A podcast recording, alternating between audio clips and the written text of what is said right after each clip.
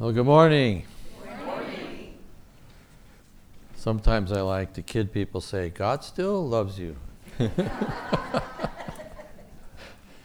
So, uh, been uh, five weeks since I've been with you. I'm glad to be back again. I'll be here next week. I was thinking, well, you guys don't get it this week. I'll give it to you next week, but I won't do that. So I like to start with, uh, sometimes with uh, one of my favorite jokes, and this one is about uh, place called Lake Wobegon in northern Minnesota. Remember Prairie Home Companion with, anybody li- listen to that? Garrison Keillor. It's from Minnesota Public Radio. And uh, anyway, that's just a make-up name for a town in, a Scandinavian town in northern Minnesota where Ole, Ole lives. Right. This Alina's not in the joke, so she's still around, but it'll just be Ole this time. So uh, and so Ole retired, and he moved into Lake Wobegon, and and so the the people were didn't not so happy uh, that he moved into town because they were all Catholic, and, and you know on Friday you only get fish, right?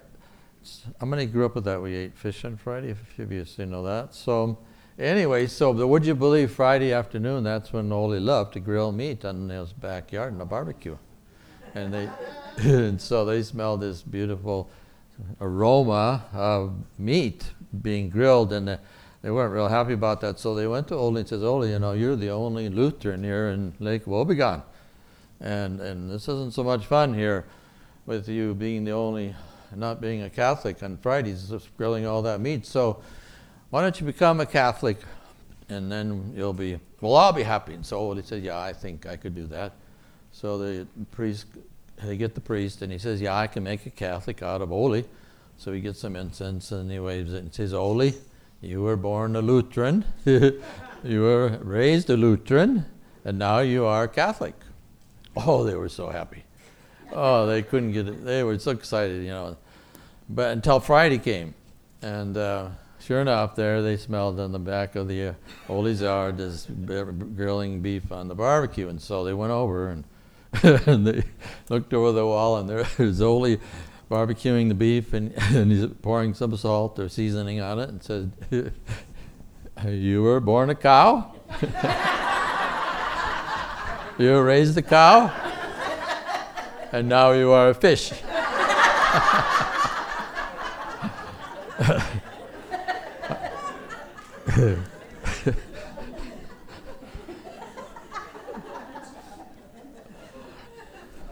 Okay,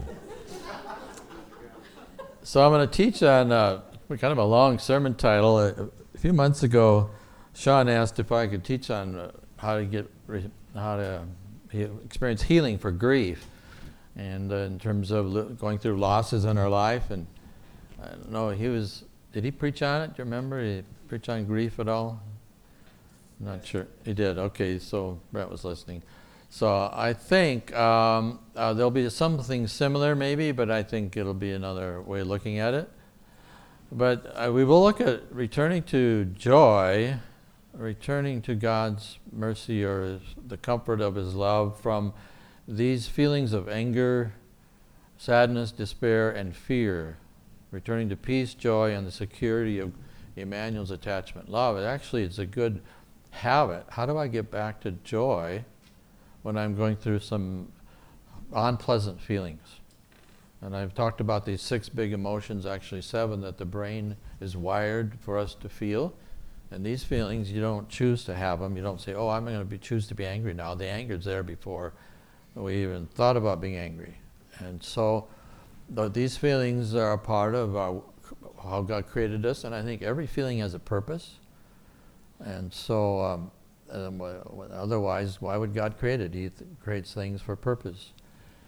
Um, but I, since we're going to look at maybe some things that, you know, uh, may not be as easy to recognize or even feel, I want to start with an appreciation moment. So I'd like you to close your eyes. So this will be kind of a place you can go to if things you kind of want to feel close to Jesus when you're going through a hard time. So Holy Spirit, would you bring to mind for us uh, a, a recent appreciation moment, the last uh, week or two, could be longer, just someone we enjoyed being with, feeling of joy, maybe a grateful moment. This morning, looking at the mountains could be something really simple.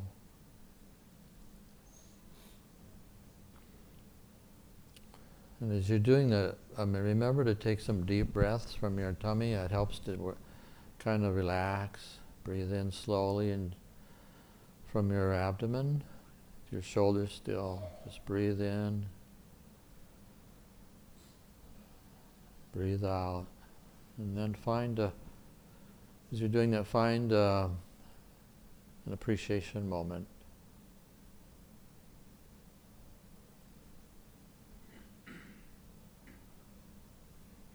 And then um, relive that moment. Just kind of picture yourself and or relive it, be in that memory where you're feeling grateful, joy, feeling love, something positive.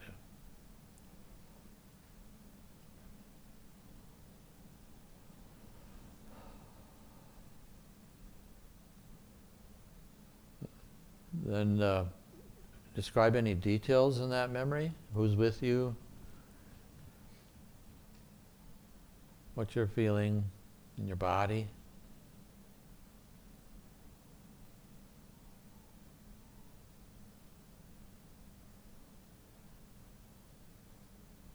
And tell Jesus what you're grateful for, or tell God what you appreciate or are grateful for in that memory,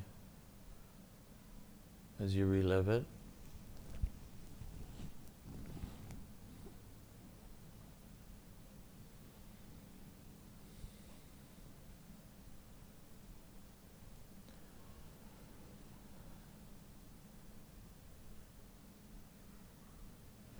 And then give this uh, appreciation moment a title, like a name.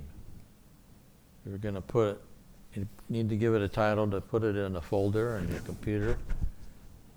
What would be the name you would give it?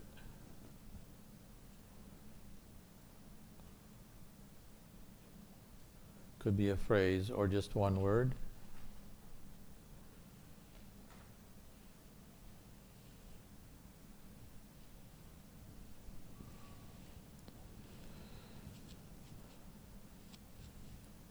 And then when you're ready, open your eyes and share the name of your appreciation moment with the person sitting next to you, two or threes. Go ahead and turn. What's the name of it?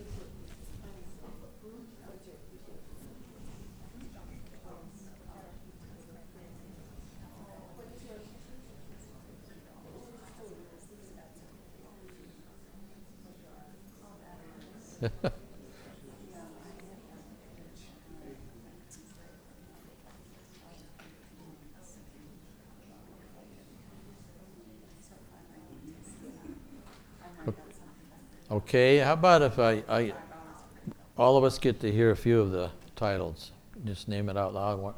Go ahead and some of you share with that with us. Joshua Thomas. Joshua Thomas. Oh, congratulations! Yeah, Joshua Thomas, newborn.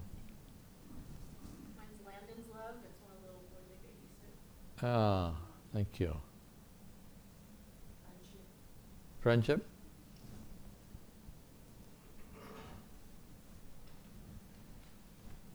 Anybody else? No. So I picked Judy for my name. My wife is with me today, so do you want to welcome her? That should work for a week anyway, shouldn't it? So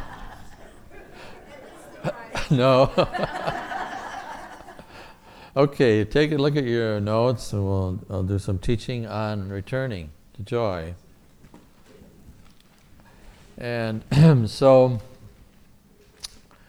when we go through trauma, you can follow along as I read, uh, or suffering, the dreamer in us may stop dreaming. We may stop living from our hearts.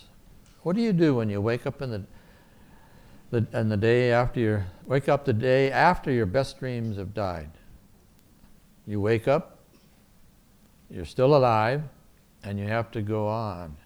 And you don't know why or how to live without the dream. The dreamer in us stops dreaming, and we wonder if Jesus will ever give us another one.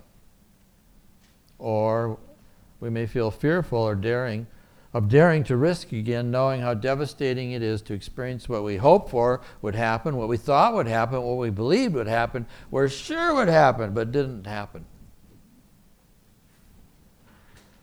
So that's one way of getting to back to uh, joy, is to identify what's the dream that we lost, or what else. It could be a person, a job, our health, a dream, maybe just a dream for our future, a dream for our children. And we'll look at in, the, in that painting today, one way that we can go through a dream is to see it as a storm that we're going through in our life because of a loss of a dream.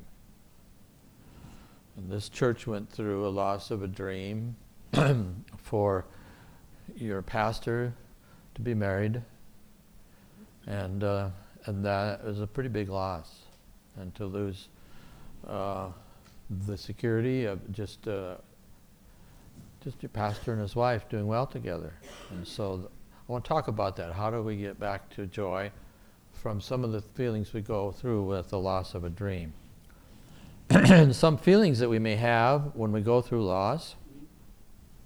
And one, I, what I find present in this uh, Habakkuk uh, text that was read this morning is a feeling of anger. I don't like this. It's another way of saying it. I hate, I hate that. And sometimes when people have trouble identifying anger, I think we kind of, uh, I don't know, we didn't do anger in my home. We did, I, we did guilt. We're really good at guilt. Um, maybe a little bit of shame, but anger was a feeling we didn't learn how to process. And so one way that we can deal with this feeling of anger and getting at, getting back from anger back to joy is to name specifically, this comes out of the Habakkuk text, what did not happen. And sometimes I do this a little louder. I just said it though. What what, what should have happened, Uh, what I hoped would have happened, what I longed to happen, what I thought for sure would happen, what I dreamed would, would happen, I just knew it would happen, did not happen. And that's what it, the prophet Habakkuk wrote. Even though the fig trees have no fruit, there's no grapes on the vines, even the olive crops failing, and the fields produce no grain, even though the sheep all are dying, the cattle stalls are empty, all these things that should have happened, that, that could have happened, that I hoped would happen, that I knew would happen, did not happen. So that's naming it. This is not happening in my life right now. And the reason for doing this is it helps to validate what the hurt is, what the pain is. It doesn't work to fight hurt, to fight the pain of loss. I'm going to fight against it. What helps is to say, this hurts. This is what happened. This is a loss of a dream or of a hope. And so when we validate it, it, it helps us to focus on what happened, and that way to process it. If I'm going to say it, if I'm going to ignore it and say it didn't happen, then it's just pushing it aside, and, and then I'll have to deal with it later. And there is a time for that. I'm not going to look at this every day in my life, and every Sunday I won't be preaching on this, but it was an angel just came in yeah. the door. Um, so, with Habakkuk, two angels. Okay, thanks. Um,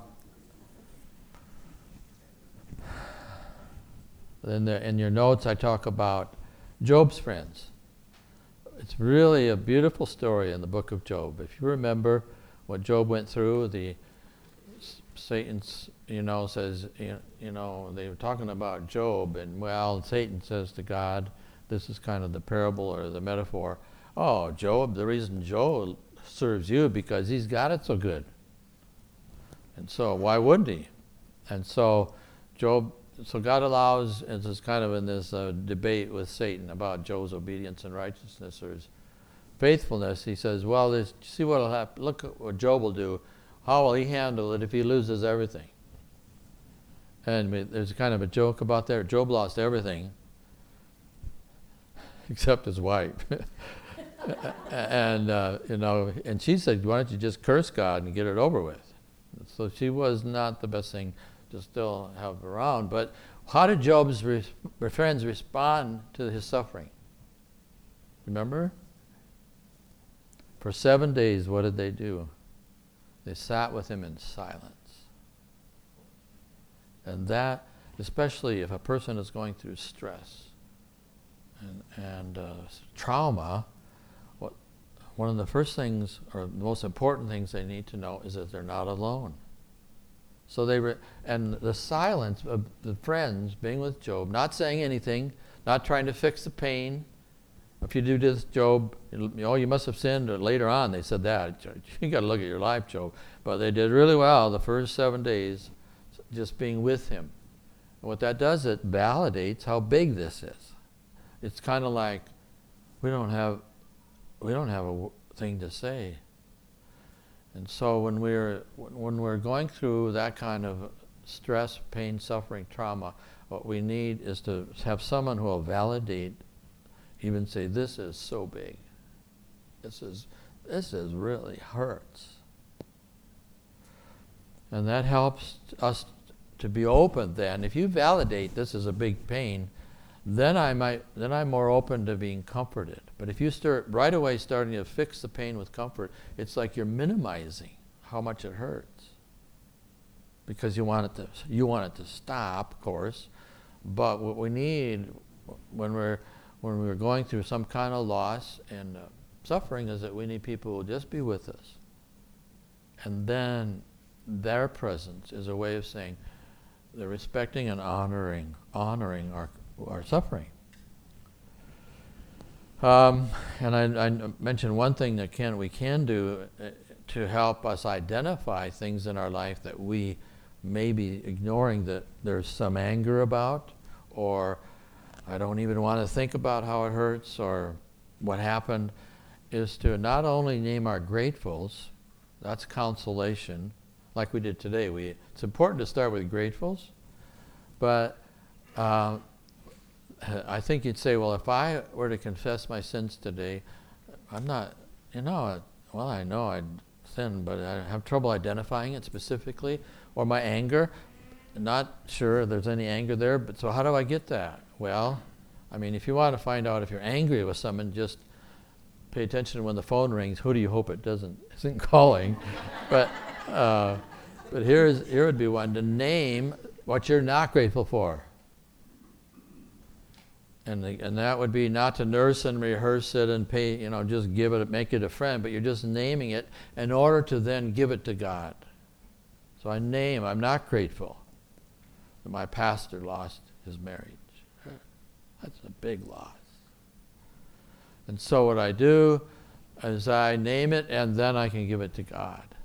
What? Here's an interesting thing that happens, is that when I name it, it and then give it to God, often I will go to a grateful, because, but then I, then I think, well, but I am grateful how this church has loved this beloved Son of the Father, and he's not been alone, and he's never had to defend his, himself and, um, and be judged. So that, I'm grateful for that even for that. So what happened is I named the not grateful, and that helped me get to the grateful. And I think that will happen for you often too. Another feeling that we can have that we name, uh, uh, that we want to get back to joy from, is sadness. Now, that would call up maybe what you're feeling when you say, this didn't happen, I hoped it would happen. I, I thought for sure, I didn't even think this would ever happen. Uh, that is not maybe not be anger, it might be just sadness. That's, that's a loss I've experienced. Something that was important to me, my, my health, and I've named some of the losses that we may go through. What we do then is that we name it, the sadness, what the loss is, how big it is, and even feel it in our body. Where is it? This is a way to be present to the feeling in order that we might process it and then give it to the Lord. Sadness, Jim Wilder, Doctor Wilder, a psychologist, says is the brain's way out of anger. I thought, that's interesting. So that happened to me last week. I was in Dallas, and uh, I was with some friends sitting at the uh, table, and I was sharing some anger I had, and I realized I was really being triggered. Uh, what had happened to me was a trigger. What happened to me as a little boy, that I wasn't seen and known for, and not, well, the person was kind of saying, you've been doing it wrong the way you pray for people. This is the right way. And I'm, I've been praying for people since nineteen seventy-four. What is that, four and a half decades? Not quite. So I was sharing this, and uh, as I shared it, I, I was saying, I'm really, I'm getting angry. And then I went to tears, because I realized that was that little boy who did, needed to be seen and known and have a father who was there.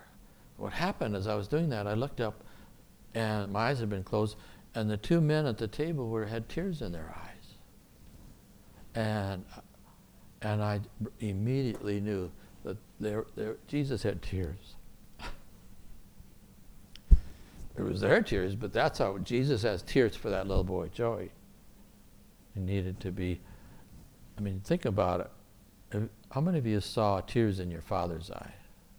Anybody here saw tears in your father's eye? I think we need to have fathers as well as mothers who, when we looked at them, our dads, there were tears in their eyes, either because they were with us in our suffering or knew, knew kind of, the tears to me were saying, you understand. And you know how important it is for me to be seen and to, to be known. So that really helped me. I moved out of anger into, into some sadness, and that helped me to process it. So you can turn your page over. Um,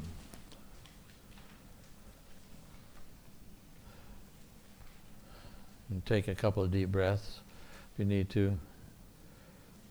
Um, uh, last time I preached on there's no substitute for attachment pain, and that the attachment pain is where we feel with the loss of someone who's personally to us. And there is no pain, I think, that's bigger, maybe physical, than the pain of grief. It's the biggest pain ever. And so it, it doesn't good to say, I got to stop it.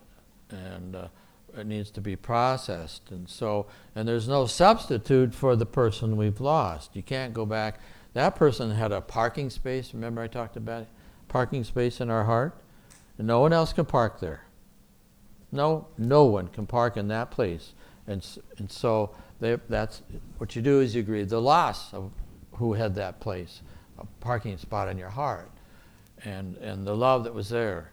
And so, th- and, but what's possible is to invite Jesus into that, onto our heart. And then also, he doesn't give a substitute, but for sure he get, brings us new people in our life with whom we can have attachment love, with security of their love. Then I, so I mentioned they're also called hopeless despair. That's another feeling that we may go through when we go through loss. I don't have the resources or time to deal with what is happening. I don't, I just don't know where I'm going to do. I'm, how am I going to do this? I don't have the resources. Depression is getting stuck with feelings of hope, loss of hope, purpose, and maybe related to anger held inside, unexpressed. Yesterday I was with a friend and um, very expensive home in San Clemente, no, San Juan Capistrano, beautiful home. And he asked me, uh, how do you help people in depression, Joe? And so depression is different than hopeless despair. It's like I'm stuck feeling a, a loss of hope. That's what depression is, a loss of hope. And so when I'm talking to someone, and some of you have been going have gone through depression, that is a part of, can be a part of grieving, the, going through grieving, a loss, is anger, and anger turned inward becomes depression, or just depression itself. So just I'll quickly say that if you're going through depression and I, you ask for help, the first thing, um, the, the last thing I would do, the very last thing I would ever say is that you shouldn't feel this way. Oh, right? Yeah. Uh, well, how do I stop it? It's like having diarrhea, just saying, stop it, right? It, don't picture that, but that will get you back with me. It just doesn't work. So depression, there are some things that can help. It can, oh, what, help them understand that you understand. There's often a withdrawal from life. I feel like part of me died. I, I, I lost, part of me stopped living. Or um, when I, I may, just to help them name and what's going on, and and when I pray for them, I will I'll say, you don't have to believe. You can borrow my faith, because depression is hard to, to pray for, because you prayed and you didn't work, and you're disappointed. And so I'll say, I'll pray for you, and I I will believe for you. And you can borrow my faith and borrow my emotional capacity. So what happens now then, well, let's go on.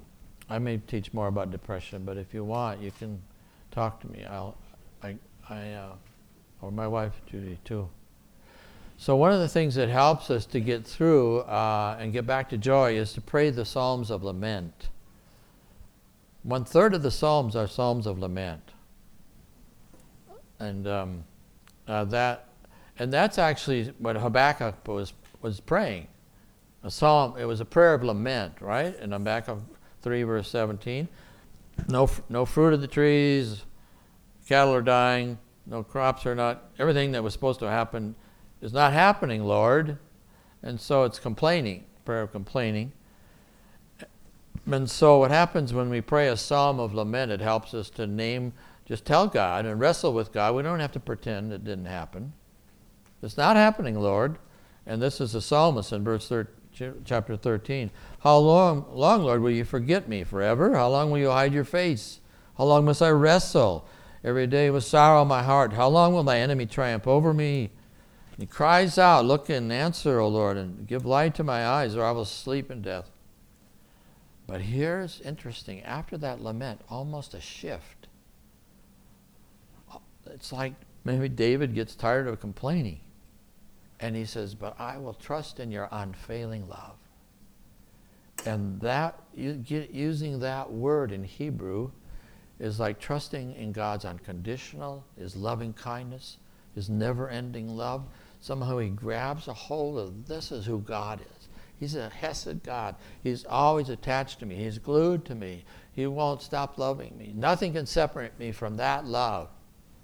And that, moving from the lament part to the saying, I have trusted in your love, gets him out of the, out of the, you know, the lamenting to hope. And uh, it happens when he turns and starts thinking about this word chesed, this love of God, inexpressible love of God. And so I mentioned here that, that so that's, one way that we can get back to joy, to love, is just to start thinking about God. You're so, you are a good God. And when we stop believing that God is good, we're in trouble. So we, we that's like, okay, God, you are good. Goodness, your goodness, Psalm twenty-three, and mercy will follow me, chase after me all the days of my life. Then I say, well, this is something else you can do uh, to help you get back to joy, is ask Jesus to bring to life the dreamer or part of us in us that stopped living. I can say my heart, I tell my heart to live again. Help me to dream again, Jesus. I want to live from my heart again. And so it's a step of, I, Lord, I want to stop withdrawing from life. But there's a reason you withdrew from life if you were in depression, because it was, the light was too bright. And so it was safer just to to to hide under the shelter of withdrawal. So when I choose to live again, I choose to come out of hiding. I choose to stop pretending. And I I want to dream again. Jesus, will you give me a dream again? Dream, help me to dream again for, we're, we're dreaming again for Sean, right? And your dreams for Sean are a big gift. You're dreaming, you haven't stopped dreaming for his life and his future and for his children. You can dream what life's going to be and hope for him. Okay, then I want to close, or it's kind of like the one little part of the sermon is using um, this pa- painting. You take that out. And Jesus said, uh, I mentioned in verse uh, thirty-three of John sixteen, I told you these things that you, in, in me you may have peace. In the world you have trouble, but take heart, I have overcome the world. So Jesus promises peace in the middle of a troubling world. And the word for trouble there is thlipsis in Greek. It means just like you have a picture of your, got a bunch of papers on your desk and you're just pushing them down. And that pushing down of the papers is the stress of living in the world. And so, I mean, we live in a stressful world, and so we need, we're living in a stormy time, in a, and there may be personal storms that you're going through. And so I think this meditation on, on Rembrandt's picture, Stilling the Storm, Stilling the Sea of Galilee, can help us. So if you look at that picture, and I want to read the, the gospel that Gary read from Luke chapter eight again, and as you can just be looking at this painting by Rembrandt. It's from um, the sixteen hundreds, a Dutch painter. We read from the Gospel of Luke. One day Jesus said to his disciples, let's go to the, over to the other side of the lake. That's a very important verse. How did these disciples get in a storm? You can blame Jesus. I mean, he said, we're going across. It's out of obedience. So you may be in a storm today out of obedience of loving and And, and out of obedience of your faith. And and so it's not because you're doing something wrong, you're out of God's will. They were in God's will and they got in a storm. They were obeying Jesus. So they got into a boat, set out, and they sailed, he fell asleep. You know, the Bible's an interesting book. Here we have, you know, this their person they're trusting and depending on to take care of him, and he's sleeping. As they, uh, a squall came down on the lake so that the boat was being swamped and they were in great danger. The disciples went and woke him, saying, Master, Master, we're going to drown. He got up and rebuked the wind and the raging waters. The storm subsided and all was calm. He choked off the wind. He kind of said, stop it. And that's what Jesus did in, his, in the Gospel of John when he faced a, a demon. He said, he rebuked it. He said, stop it. And kind of be removed. And he did it to a fever. Stop it. And here he does it to the wind. He rebuked it. And then he says, where is your faith? Well, I don't think he's condemning them or putting shame on them. Come on, you guys should believe anymore. Why aren't you, why aren't you believing? I think, where's your faith? Is, hey, there's another option here. You could have, you could just trust me and I'll help you. And, and it's a, an invitation to have hope and and to, and to have faith. And in the fear and amazement, they ask one another, who is this? He commands even the wind and the water, and they obey him. So here we have Rembrandt's picture, and some I got some fun questions uh, to reflect on with you. What's going on in the painting? Well, just for fun, I'll give you, this is like, I think you might enjoy this. Rembrandt is known to paint himself into his paintings. So count how many disciples there are on that boat. Just for fun.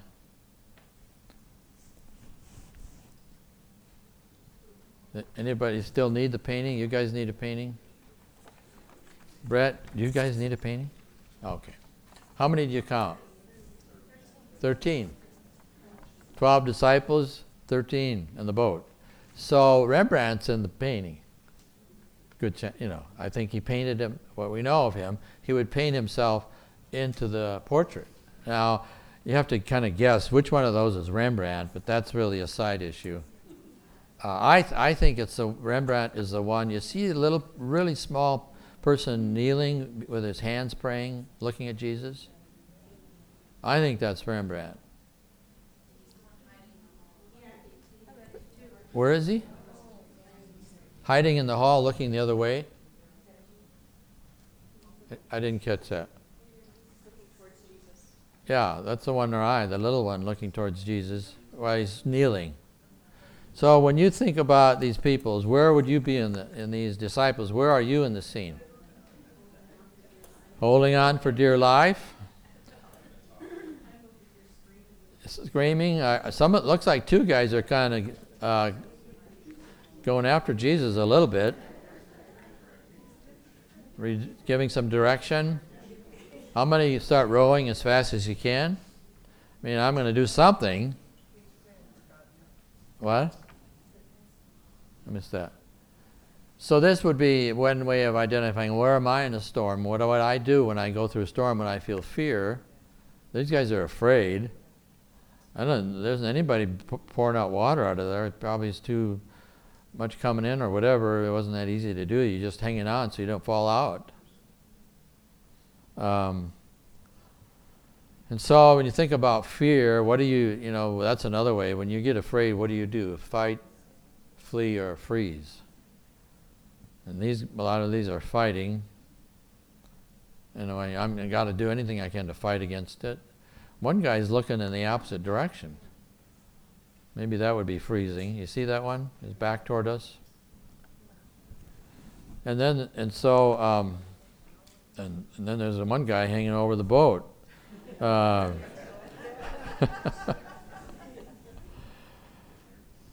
so look at Jesus. Now we realize that we are seeing this painting after he's already calmed the storm.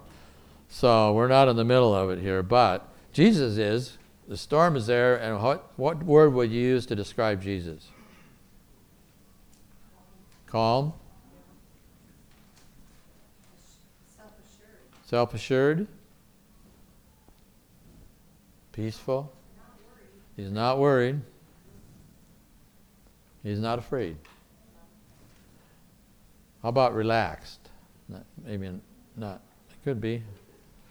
Anyway, it's amazing that uh, he, actually we know he was asleep. So, he, uh, but here he, he's awake, and and so he's looking out at the light. Maybe. I'm wondering what he is seeing.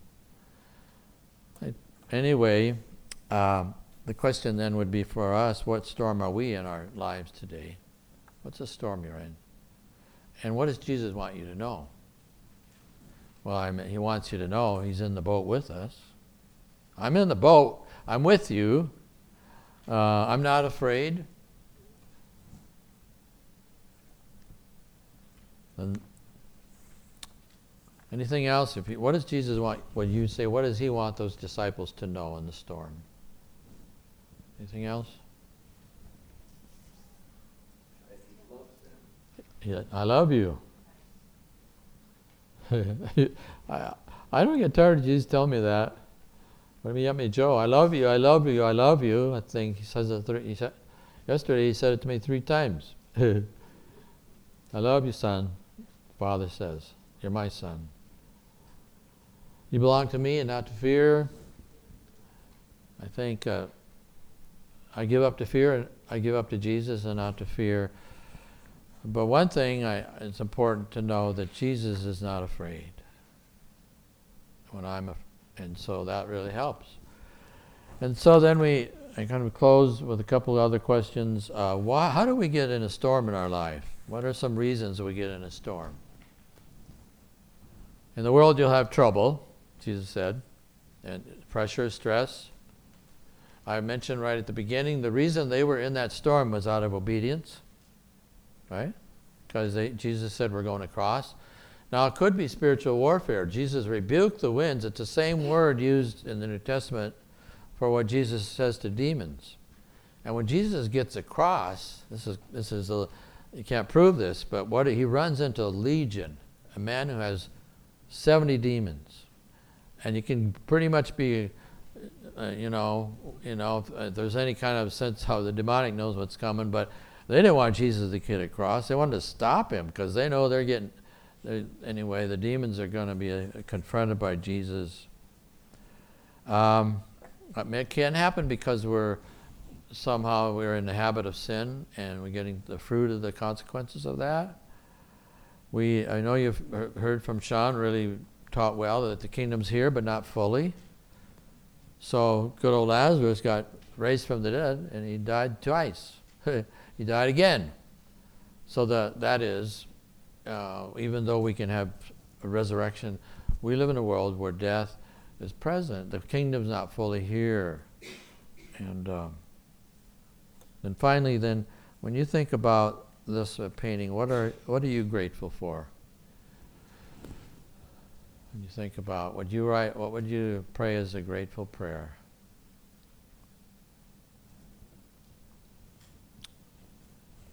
Thank you, Jesus, that you're with me in the storm. Anybody have a grateful prayer? Thank you, uh, thank you, Jesus, uh, and for my message today, I'll lead you in some prayers. Thank you, Jesus, that you're with each one, especially those today who have lost a dream in their life, a dream maybe, or at least that they're wondering if what'll happen. Especially, I know the, the two biggest storms that Judy and I faced in our life have been with our children and suffering depression. Heidi, our daughter, who went through a big crisis when a, a mother and three children ran in front of her car. She was a student at U S C, and a little boy died. Those are big storms. I thank you, Jesus, that you have taken us through the storms. I'm great. I'm grateful, Lord, that, and also that you have given us, uh, kept giving us dreams for our children. Thank you that you have given us people who will dream for us when we don't have strength to dream, and help and give, have hope for us. And I pray, Lord, today especially that you would be with those who wonder what is going to happen, and with with your children, or with uh, something, a relationship, or your marriage. Jesus, be, please let them know that you see how big Big the cry of their, how loud the cry is in their life, for a longing for for this pain to stop, or for to hope again, dream again. And I have faith. I can borrow my faith today. If you're not sure you have faith to do this, I I believe that God is going to bring your help you live from your heart. And I tell your heart, live again. Live again. God, awaken our hearts to live again so we can live from our heart. In Jesus' name I pray. Amen.